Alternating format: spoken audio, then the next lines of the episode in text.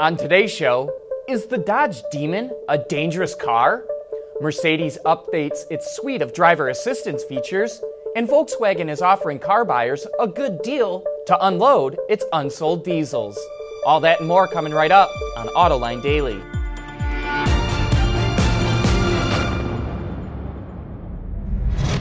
This is Autoline Daily, the show for enthusiasts of the automotive industry.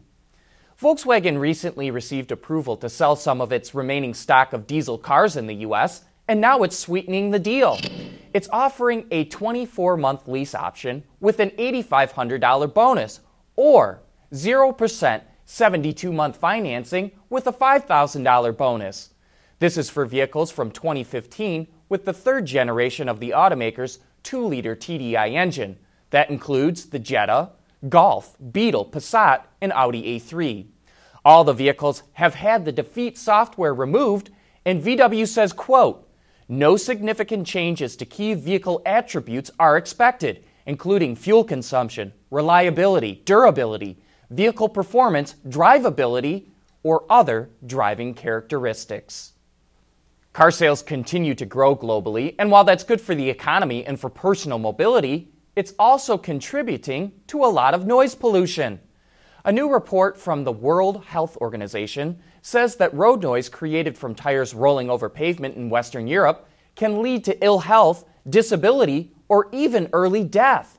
To help prevent this, Europe has mandated limits to reduce tire noise. But the International Organization for Standardization says this isn't just a problem in Europe, and more can be done to reduce noise pollution, including modifying the road surfaces we drive on. Range anxiety is one reason EVs sell in small numbers, but another is the time it takes to charge one. There are fast chargers in the market right now, but it can take up to half an hour to get 100 kilometers or about 60 miles of range.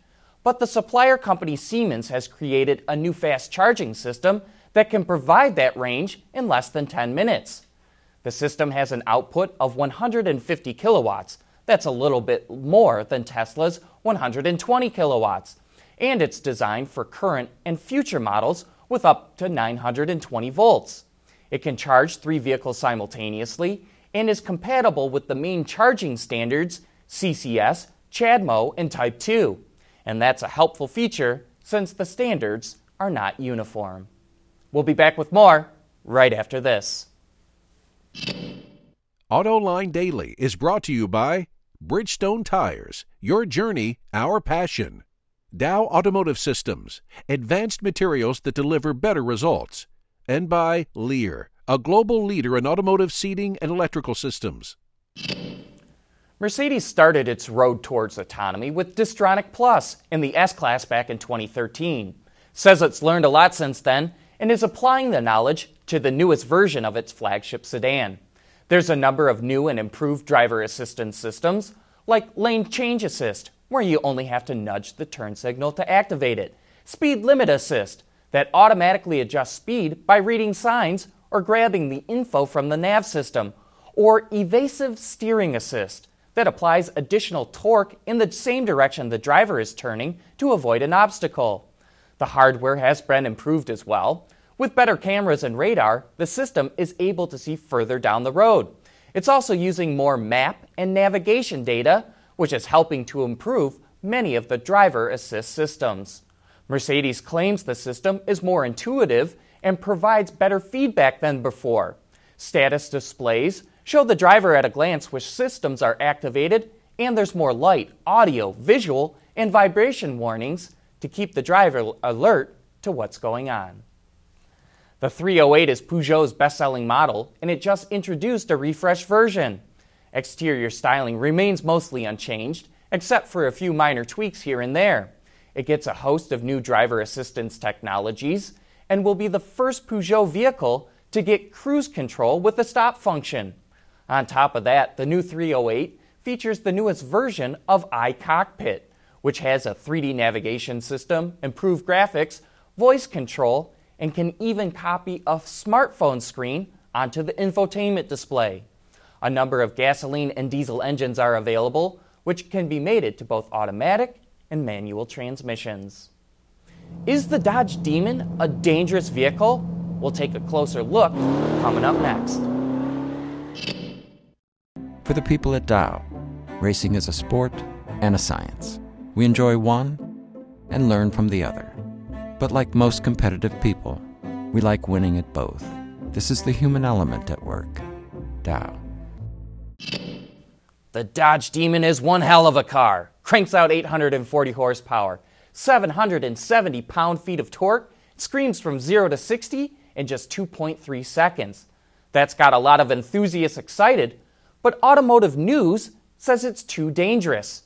On last week's Autoline After Hours, John and his journalist colleagues discussed the controversy. Here's what they had to say.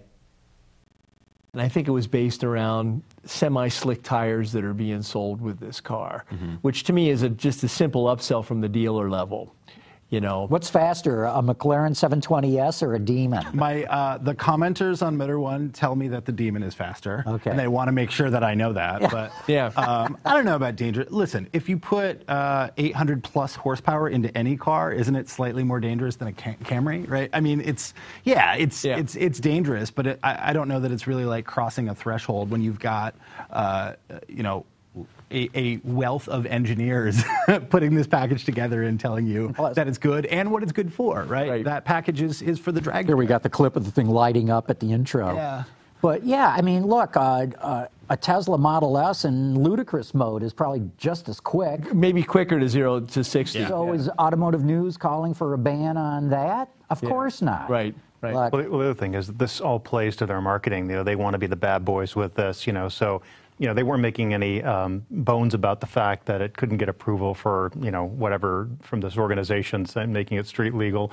I just feel like, you know, they're, they're kind of watching this and probably laughing because they're getting a lot of extra publicity out of it. Right. And it's going to the very, you know, not everybody's going to want a demon, right? That's a pretty niche audience. Mm-hmm. And to the extent that it draws attention to the brand, you know, so much the better. And as, as you were saying earlier, I mean, a lot of their vehicles, I was just looking at numbers for the Caravan. Um, and in April, that was the first month this year that sales of the brand new Pacifica beat the Caravan. The Caravan mm. debuted in 2007. It's a 10 year old vehicle. Yeah. Mm. So it's pretty amazing how much they're getting out of their older vehicles. But you know, th- I guess it shows that they're not able to invest as much. They don't have the cash other companies do. So they're trying to make um, uh, you know the best with what they've got. The guys dive into a lot more topics in that show, and you can watch it on our website, Autoline.tv, or just look for it right now on our YouTube channel. That's it for today. Thank you for watching. Please join us again tomorrow.